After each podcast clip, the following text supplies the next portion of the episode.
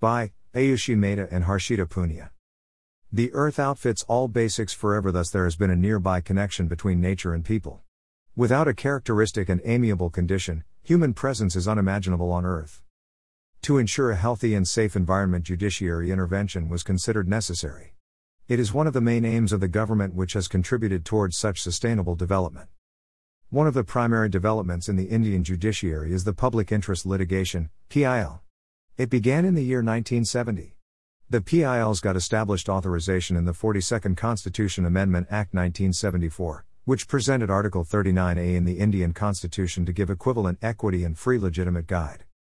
The PIL energized and influenced people, influenced by any undertaking, public-minded individuals, willful associations, NGOs, judges all alone, to begin without paying any court expenses. Because of PILs, numerous milestone decisions are distributed.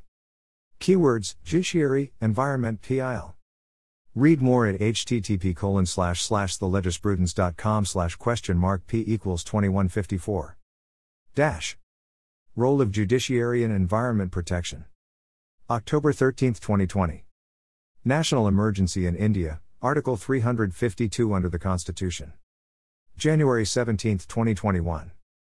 Judicial Activism and Environmental Conservation. October 11, 2020.